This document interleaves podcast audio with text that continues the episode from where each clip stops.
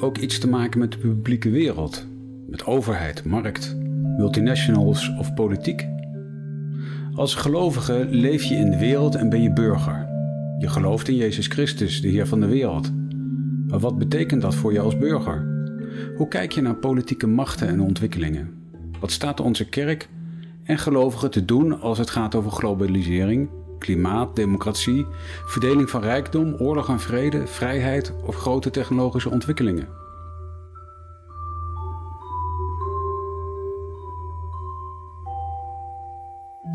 In negen verdiepingsdiensten gaan predikanten Johan Visser en Dick Wolters in op deze vragen onder het thema gelovige burgers. We zien dat de Bijbel verrassend actueel is om 21ste eeuwse burgers een weg te wijzen die zowel radicaal anders is als echt betrokken op de wereld van vandaag. Acht werkwoorden wijzen die weg: dienen, bidden, ontmaskeren, alternatief leven, spotten, getuigen, lijden en vrede stichten.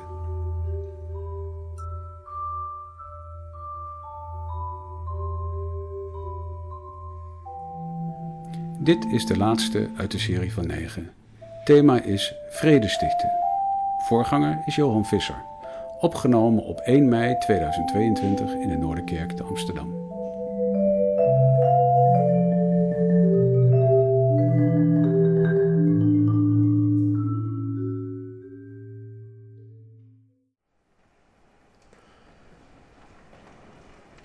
Ja, we sluiten vanavond de serie verdiepingsdiensten over gelovige burgers af. Dus met het woord vrede stichten. Uh, eigenlijk zijn twee woorden.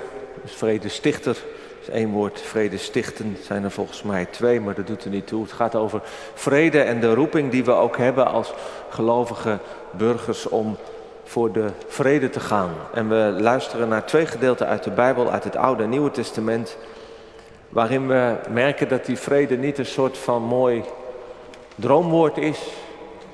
Of iets voor om op zondagavond even bij even gerustgesteld te worden, maar dat het gaat over een strijd die God aan het strijden is, midden in de wereld vol van strijd.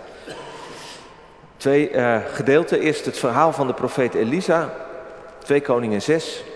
En daarna het stukje over de oorlog van het lam uit de visioenen van Johannes uit de openbaring 19. Maar nu eerst 2 Koningen 6, 8 tot 22. En ik stel voor dat we aansluitend uit Psalm 46 het eerste couplet zingen uit de nieuwe beruiming.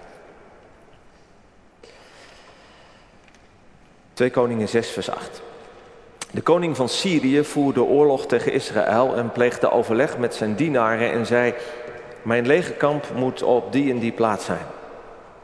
Maar de man Gods, dat is Elisa, stuurde bode naar de koning van Israël om te zeggen: Wees op uw hoede dat u niet langs die plaats trekt, want de Syriërs zijn daar neergestreken.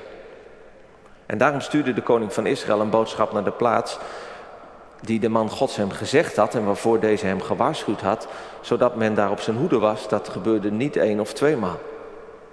En toen werd de koning van Syrië innerlijk verbolgen over deze zaak. En hij riep zijn dienaren en zei tegen hen: Kunt u mij niet vertellen wie van ons voor de koning van Israël is?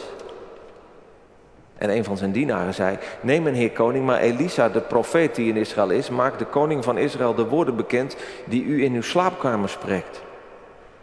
Hij zei toen: Ga op weg en kijk waar hij is, zodat ik er bode op uit kan sturen en hem kan laten halen. Hem werd daarop verteld: Zie, hij is in Dothan.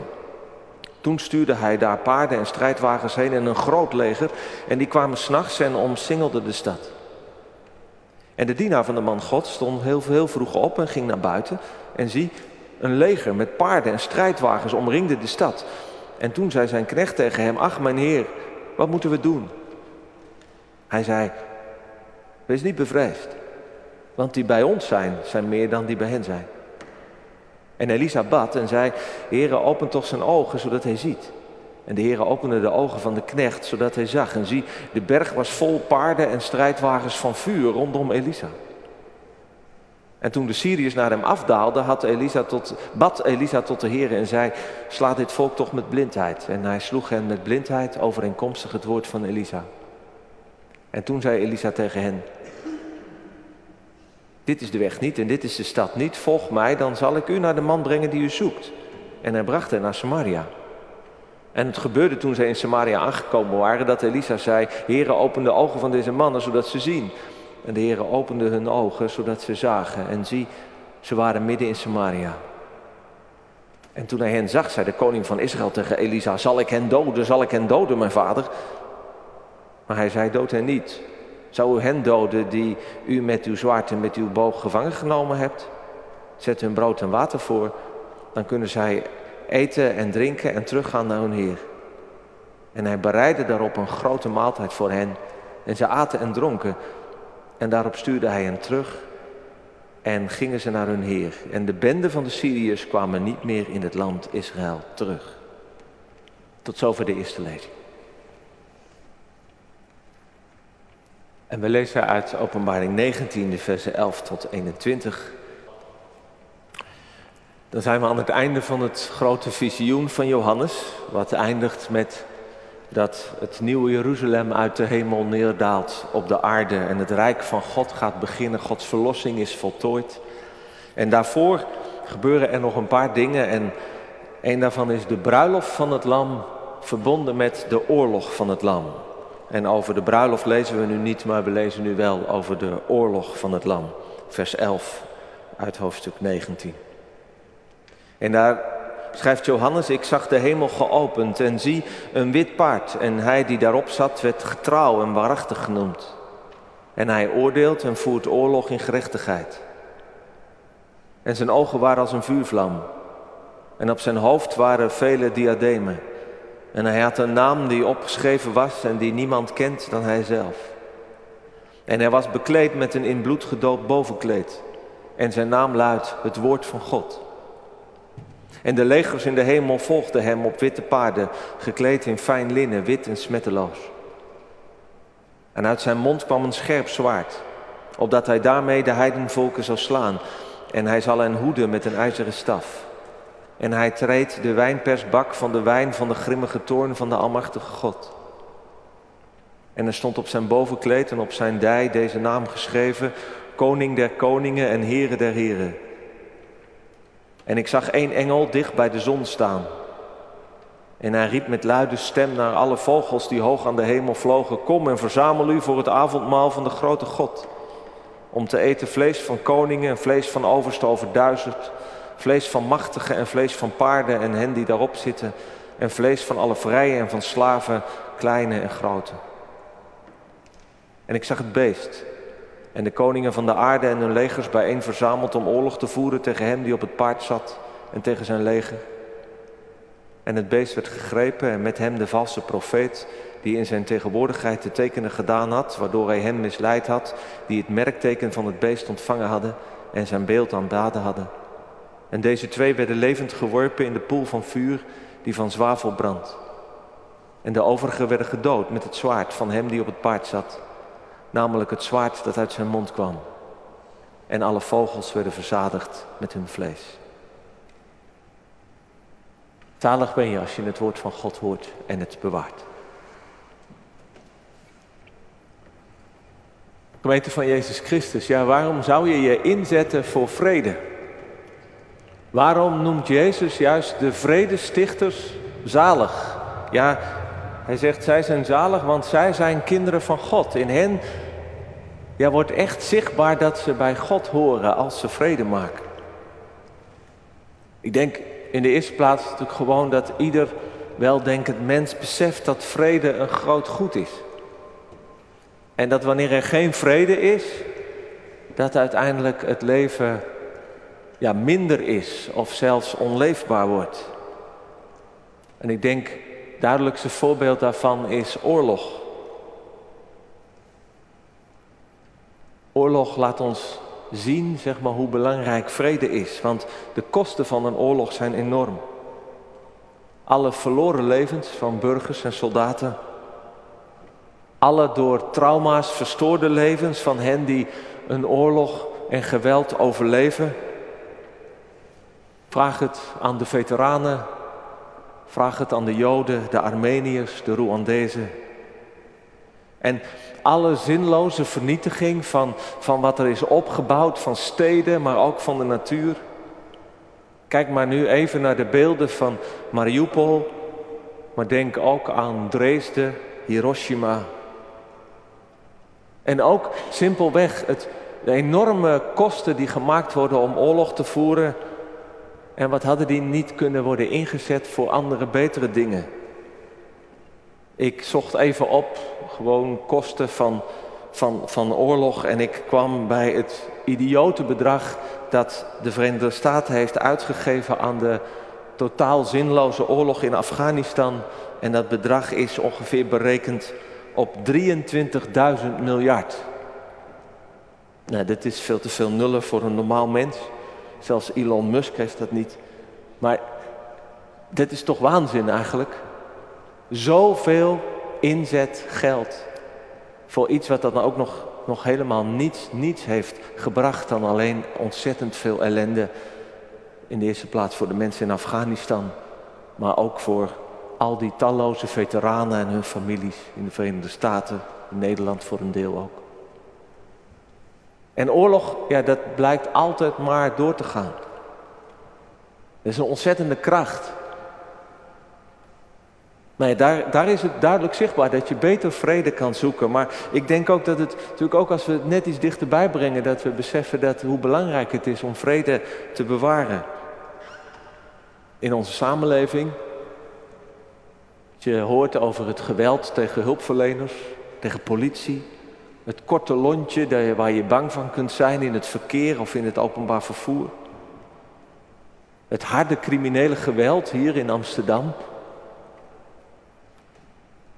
Maar ook de polarisatie en het wantrouwen in onze samenleving. Ook een vorm van waar, waar, waar vrede eigenlijk zoveel mooier zou zijn. In plaats van dat je ieder in je eigen bubbel of in je eigen wereld leeft en elkaar niet meer begrijpt en niet meer spreekt. Of denk aan de, de invloed van de vele echtscheidingen in, in, in Nederland. Hoeveel onrust en onvrede en gebrek aan harmonie dat in levens van mensen brengt. Om dan maar niet te spreken over alle conflicten, klein en groot, in families. En wat dat voor energie kost en, en, en, en pijn oplevert. Nee, vrede is veel beter. En ik wil vanavond vooral niet, niet heel veel oordelen en klagen, maar het is denk ik beter om ons af te vragen wat onze rol hierin is en, en hoe wij dan liefhebbers en stichters van vrede kunnen worden. Zowel in het groot als in het klein. Nou, dat is het eerste. Vrede is gewoon iets goeds. Daar moet je voor gaan. En het tweede, denk ik, waarom Jezus en God het zo belangrijk vinden, is natuurlijk dat het gewoon met God zelf te maken heeft. God is een God van vrede. En de kerk is gesticht door het evangelie van de vrede. En dat is nog steeds onze belangrijkste roeping om het evangelie niet van de oorlog, maar het evangelie van de vrede te brengen onder de mens. Nou, ik zou ontzettend veel over kunnen zeggen hoe dat in de Bijbel is het een constant thema vrede. Eén ding, denk even aan kerst en wat de hemelse legers zingen als baby Jezus is geboren. En wat wij uit volle borst altijd zingen. Vrede op aarde. Voor mensen van Gods welbehagen.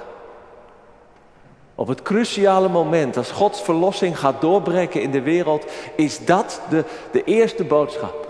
Glorie aan God en vrede op aarde. Daarom heeft God zijn zoon gezonden. En daarom heeft die zoon gezegd dat wij vredestichters zullen zijn. En daarmee kinderen van God. Maar ik wil me er vanavond niet al te gemakkelijk van afmaken. om, om, om te zeggen, nou, vrede is belangrijk, dat wil de Heere God en wij moeten vrede, vredestichters zijn en laten we dat praktisch maken en, en, en daarmee af. Ik, want je komt natuurlijk in de Bijbel ook genoeg verhalen tegen waarin het nou ja, best wel heftig toegaat. Waarin God ook met geweld te maken heeft. God eigenlijk helemaal niet zo vredig is. Nou, over, over die thema's, hè, van, van de, daar kan ik niet al te veel natuurlijk over zeggen vanavond, maar daarom heb ik wel twee Bijbelgedeelten gekozen die gaan over de strijd van God. Waardoor het duidelijk wordt dat, dat vrede niet een of andere wereldvreemde slogan is, Of een soort van fijne droom voor mensen die, hè, die met een koptelefoon op wat hemelse muziek beluisteren en, en, en, en daar een beetje in opgaan. Nee, voor de vrede moet gevochten worden. En als God het om vrede gaat, dan, dan wil hij er ook voor strijden. En dat is trouwens ook wat in dat woord vrede stichten zit. Letterlijk zegt Jezus, zalig zijn de mensen die vrede maken. Dat is de roeping van de leerlingen van Jezus. Vrede maken en dat is ook strijd. Nou, een prachtig voorbeeld vind ik is, is die profeet Elisa. Die betrokken is bij de vijandelijkheden en de oorlog tussen het noordelijke tienstammenrijk Israël en, en, en hun buren Syrië. En aan de ene kant merken we, is hij ook de profeet in Israël en, en steunt hij zijn eigen volk en zijn eigen koning in die strijd tegen hun buren. Maar aan de andere kant is hij een wonderlijke vredestichter die, die oog heeft voor die vijanden. En niet alleen in dit verhaal, ook op een paar andere momenten wordt dat duidelijk. We hebben het verhaal gelezen, het is een soort van guerrilla-oorlog, denk ik. Dat lijkt het een beetje. Die, die Syriërs die vallen steeds binnen met, met, met, met, met bepaalde eh, benden, met, met groepen soldaten, die hinderlagen leggen, die soms plunderen. Maar telkens weten de Israëliërs waar, waar, ze zich verschuilen. En die, die Syrische koning die denkt, er is een verrader in ons midden. Maar dat blijkt dan de profeet te zijn. En die is in een eentje een soort de geheime dienst van, eh, van het Noordelijke Rijk. En dan volgt Operation Destroy Prophet. En, en het hele leger van Syrië dat trekt op naar het stadje Dothan om die ene man op te pakken. En s'nachts, we moeten een beetje een beeld zoals wij dat zouden zien, s'nachts omsingelen de tanks en de panzervoertuigen de stad. Terwijl de, de helikopters met de special forces al klaarstaan om die stad aan te vallen en die profeet op te pakken. En de knecht van de profeet is vroeg opgestaan en die wil net beginnen aan zijn ochtendwandeling over de stadsmuur. En ja, die ziet dat, dat die oorlogsmachine ziet die daar rond staat. En die gaat naar Elisa en zegt, wat moeten we doen? Maar Elisa die is totaal niet van zijn stuk gebracht. En die spreekt dan die onsterfelijke woorden. Wees niet bevreesd, want zij die bij ons zijn, zijn meer dan die zij die bij hen zijn. Nou, de dienaar die kijkt nog om, om zich heen en die ziet twee poortwachters en drie politieagenten. En, en, en nou ja, dit is duidelijk niet meer dan, dan, dan dat leger van de Syriërs. Maar zijn ogen zijn nog niet open. Hij is eigenlijk blind voor, voor de werkelijkheid van God. En dan, dan bidt de profeet dat zijn ogen open gaan en dan, dan ziet hij een ander leger. En dat is ook rond de stad gelegerd. De vurige paarden en wagens van de hemelse legermacht. En inderdaad, die zijn sterker dan, dan dat, die hele oorlogsmachine van Syrië. En op het gebed van de profeet slaan ze het leger met blindheid. Ze hebben geen helder zicht meer op de zaken. En, en dan gaat Elisa een spelletje met ze spelen. Hij biedt zich aan als gids en zegt, nou jullie moeten, ik zal jullie brengen naar degene die jullie zoeken. Maar ondertussen brengt hij ze naar de hoofdstad. En dan midden op het marktplein van Samaria gaan hun ogen weer open en zien ze dat ze diep in de problemen zitten. Want de koning van Israël die stelt voor om zijn kopje kleiner te maken. Zal ik hen doden? Zal ik hen doden? Mijn vader vraagt hij net wat, wat te enthousiast. Maar de profeet wil niet van wraak weten. Krijgsgevangenen dood men niet en laat staan deze soldaten waar je nog niet eens voor gevochten hebt. En hij gebiedt de koning om die vijandelijke soldaten een grote maaltijd voor te zetten. En hen daarna in vrede terug te sturen. Nou, ik denk dat de Bijbel hier natuurlijk de dingen totaal omkeert. Kunt je je zo'n verhaal totaal niet voorstellen in bijvoorbeeld de situatie nu in Oekraïne. En wat de Bijbel ook doet is, waar we het eerder over hebben gehad, uiteindelijk weer een beetje spotten met, met die macht van, van geweld en, en, en, en, en koningen. Die zijn de baas niet. God is de baas. En uiteindelijk is God degene die mensen echt laat zien wat er aan de hand is in de wereld. En de profeet die overwint met een wonder en door een gasvrije maaltijd overwint hij de vijand. En sticht ook vrede, want ze komen niet meer terug. En je begrijpt ook dat ze niet meer terugkomen, want dit wil je niet meer meemaken, zoiets vreemds. Maar goed, zo gaat het natuurlijk niet altijd. Want vijandschap en geweld en, en oorlog kunnen natuurlijk een ontzettende sterke dodelijke macht zijn. En daar is geen spot en geen goedheid meer tegen opgewassen. En dan is natuurlijk altijd een beetje de vraag, ja dat is wel mooi dat we het over vrede hebben. En dan zou je lezen van de profeet die dat voor elkaar krijgt. Maar in de echte wereld werkt het niet altijd zo, zeker niet, bijna nooit. En is het dan niet een beetje naïef dat wij vrede moeten stichten? Moet er ook niet gewoon gevochten worden? Ik zou zeggen, dan is het tijd voor de oorlog van het lam. Maar de oorlog van het lam is ook weer net anders dan wij misschien zouden denken. En daarom hebben we dat gedeelte uit het visioen van Johannes gelezen. En het boek Openbaring, dat vraagt wel een klein beetje bijbelkennis. En een beetje om ook te begrijpen wat nu de bedoelingen van het, van het boek zijn. Het gedeelte wat we hebben gelezen wordt vaak de, de Armageddon genoemd. Woord valt hier niet, maar in hoofdstuk 16 wordt er ook gesproken over een veldslag bij de Armageddon. Dat is letterlijk staat de, de, berg of de heuvel Megiddo.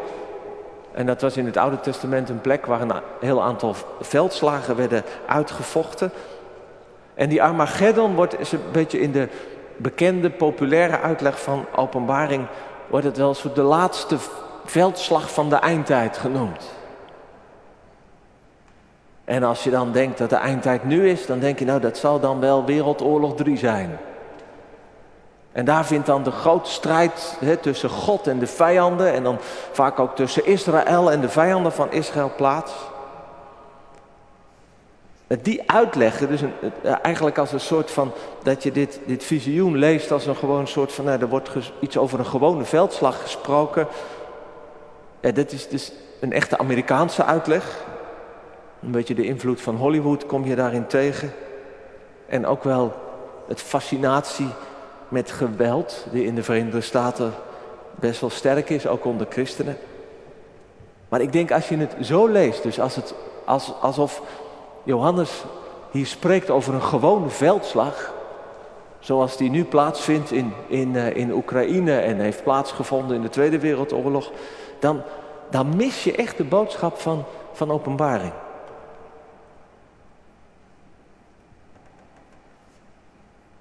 Het is belangrijk, denk ik, om te beseffen wat, wat Johannes hiermee wil zeggen. Ik zei al, het zijn twee beelden die je samen moet nemen. Aan de ene kant de bruiloft die eraan komt en aan de andere kant de oorlog die wordt gestreden. De Amerikaanse theoloog Eugene Peterson die, die zegt dat zijn twee kanten van verlossing, van redding. De bruiloft, dat is de omarming van de liefde van God. En de oorlog, dat is de aanval van God op het kwaad. En beide horen bij elkaar. Ja, het zou natuurlijk prachtig zijn, soms droom ik daar wel eens van, dat er alleen maar een bruiloft zou zijn.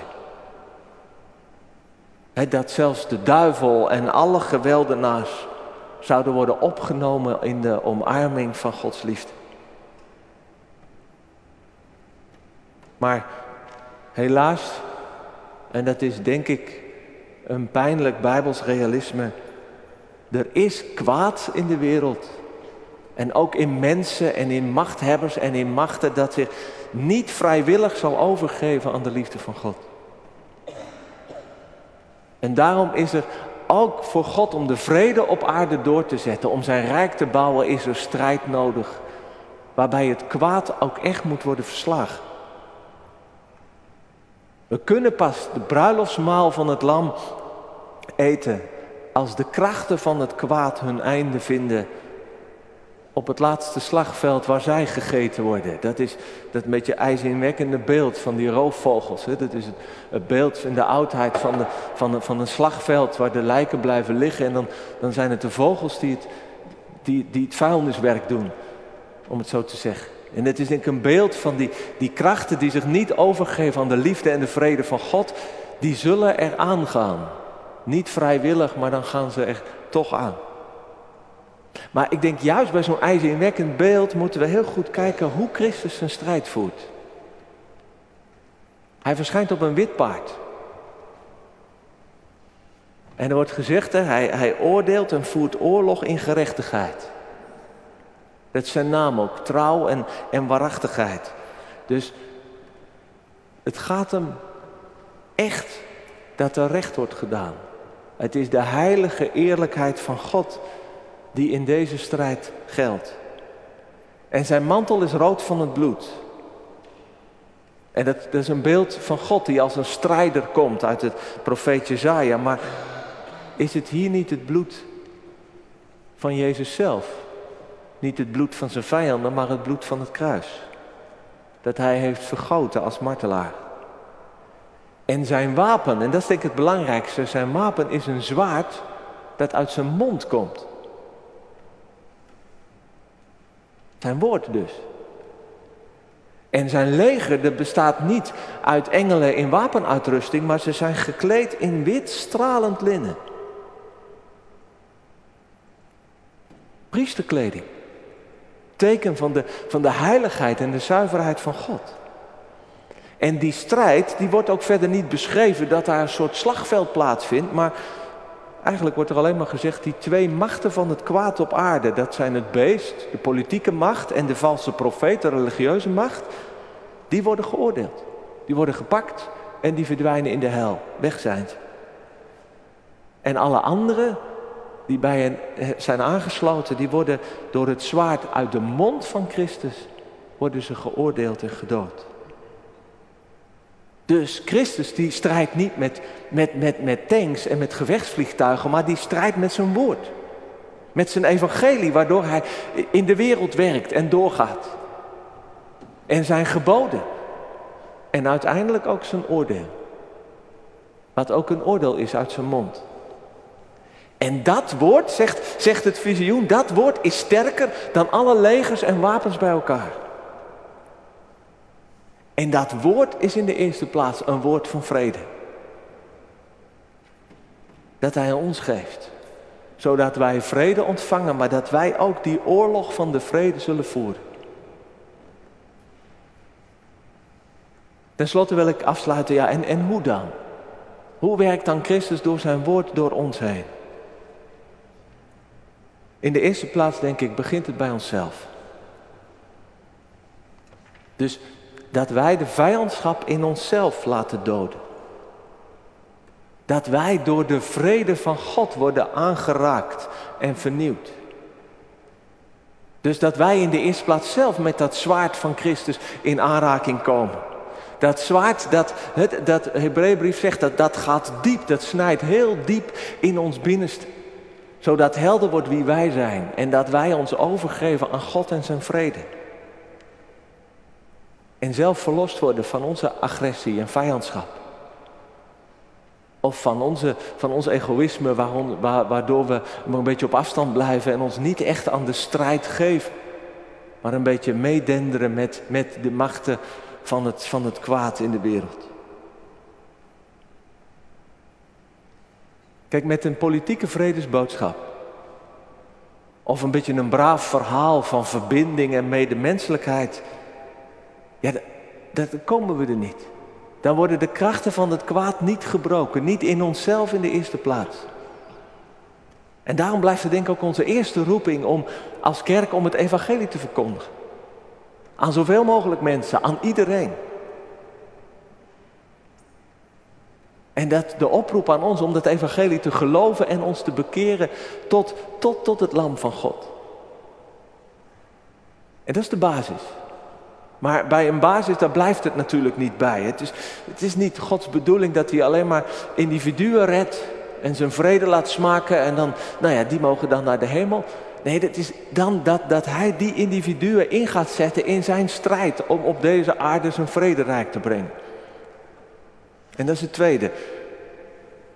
Ja, wie de vrede van God een beetje kent, daardoor wordt geraakt, die, ja, die, die, gaat, die, gaat zich dan ook inzetten voor de vrede. Die is geroepen om vrede te bewaren en vrede te maken. En ik denk, laten we dat dan vooral doen met evenveel energie en moed en kracht als er in onze wereld en als wij in onze wereld conflicten maken, ruzie maken, verwijdering verzorgen, oorlog, oorlog voeren. Kijk, vrede dat klinkt een beetje soms, dat is voor watjes, een beetje voor, voor de zielige mensen die, die niet stoer en niet sterk zijn. Maar ik denk, uiteindelijk is, is vrede is, is een even harde strijd als de strijd van, van oorlog. En laten we daar dan ook voor strijden. In onze vriendschappen, in families, in huwelijken, in huizen, in, in de kerk, in relaties, in, in je klas. Zalig zijn de vredestichters, zegt Jezus. Ze worden kinderen van God genoemd. Daar wordt zichtbaar dat, dat, dat God een God van vrede is als wij vrede bewaren en vrede maken. En ik denk dat we van, van Elisa leren dat die strijd, dat die echt het vraagt. Ook, ook aan creativiteit en het proberen anders te doen. En ik las een leuk verhaaltje, gewoon iets heel, een beetje, heel, heel dichtbij, heel gewoon. Er vertelde iemand van, van, een, uh, van een jonge vrouw die in haar eentje uh, uh, haar dochtertje Bianca op, opvoedde. En, en Bianca was, was niet het gemakkelijkste kind. En ze waren een keer in een speelgoedwinkel. En toen wilde Bianca wilde speelgoed hebben, maar dat mocht niet. En toen deed Bianca, waar iedere ouder volgens mij altijd een beetje zweten, gaat zweten, die begon te schreeuwen en die ging op de grond liggen en die wilde het hebben en anders ging ze niet weg. Ja, en hoe maak je dan vrede? Hoe ga je daar dan, dan creatief mee om? En toen deed die jonge vrouw deed iets prachtigs. Ze ging naast het kind liggen en ze begon ook te krijsen. Waarop het dochter Bianca verschrikt opstond en zei: Mama, doe normaal. En daarna heeft ze het nooit meer gedaan. En dat is een beetje wat ik ook bij, bij Elisa zie. En wat Jezus denk ik bedoelt als hij zegt dat als iemand je op je, op je uh, linkerwang slaat, dat je ook je rechterwang moet toekeren. Of andersom, ik weet het niet meer uit hoofd. Maar die, die andere wang toekeren. Dat is natuurlijk ook niet de bedoeling van nou je wees maar de voet veeg en, en laat anderen je maar in elkaar slaan. Maar dat is, een, dat is een daad om het kwaad uit te dagen. Maar op zo'n manier dat je niet terugslaat en terughaat, maar dat je het weet te doorbreken en zo vrede sticht. Want ik denk dat heel veel ook preken in de kerk over vrede en dat we moeten vergeven en zo. Dat voelt voor mij heel vaak dat je, dat je een, een spijker die al flink vast zit in een stuk hout, dat je er alleen maar meer op gaat slaan. Komt alleen maar vaster te zitten. En je weet allemaal, ja, het, het moet, het is belangrijk, maar je weet niet hoe. Nee, we hebben, we hebben een andere kracht nodig, ook de kracht van de Heilige Geest nodig om in die conflicten iets te doen waardoor het losbreekt omdat juist het kwaad van, van, van verwijdering en conflict vaak heel diep zit. En ik begrijp ook dat het soms heel lastig is. En dan is denk ik dat visioen van Johannes is een bemoediging. Kijk dan maar eens naar die legers van Christus. Hoor dan maar eens het woord van de profeet die zegt, bij ons zijn er veel meer dan bij hen. De krachten van het kwaad, of dat nu je familie is of wat dan ook, die zijn er en die zijn reëel. Maar wij hebben de krachten van de Hem. En die zijn met ons. Nou, en wat dan het derde nog even, dan is er denk ik ook het grote werk. Voor de gelovige burgers, en misschien is dat vooral iets van ons samen als kerk. Onze wereld heeft vrede nodig. En God strijdt die strijd tegen de krachten van vernietiging en haat en hoogmoed. En wij weten allemaal dat die krachten hebben ongelooflijk veel macht. En, en, en idiote hoeveelheden geld tot hun beschikking om die strijd te strijden. En het lijkt onbegonnen werk om dan te zeggen, nou dan, dan zullen wij strijden voor vrede. En dan is het zeker als de oorlog dichtbij komt, dan is het een beetje de, de menselijke wijsheid zegt, ja, wil je vrede, dan moet je je gaan bewapenen. Dan moet je je klaarmaken voor oorlog. Dat is het beste. Jezelf verdedigen, afschrikken. Toch zit het pacifisme, de inzet echt voor vrede, voor geweldloosheid. En liever lijden dan doden, dat zit natuurlijk heel diep in de genen van ons geloof. En ik weet ook, soms is het in een onvolwaakte wereld het minst, misschien de minst slechtste keuze dat we toch geweld gebruiken. Dat er oorlog nodig kan zijn om onrecht en kwaad te breken. Hitler blijft natuurlijk altijd ergens in het nazi-tijd blijft altijd weer het voorbeeld van, ja, had dat met pacifisme geholpen?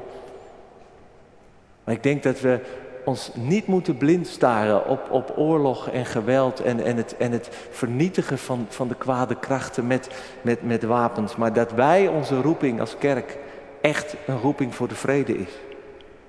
Er zijn genoeg soldaten en er wordt genoeg geld uitgegeven aan wapens.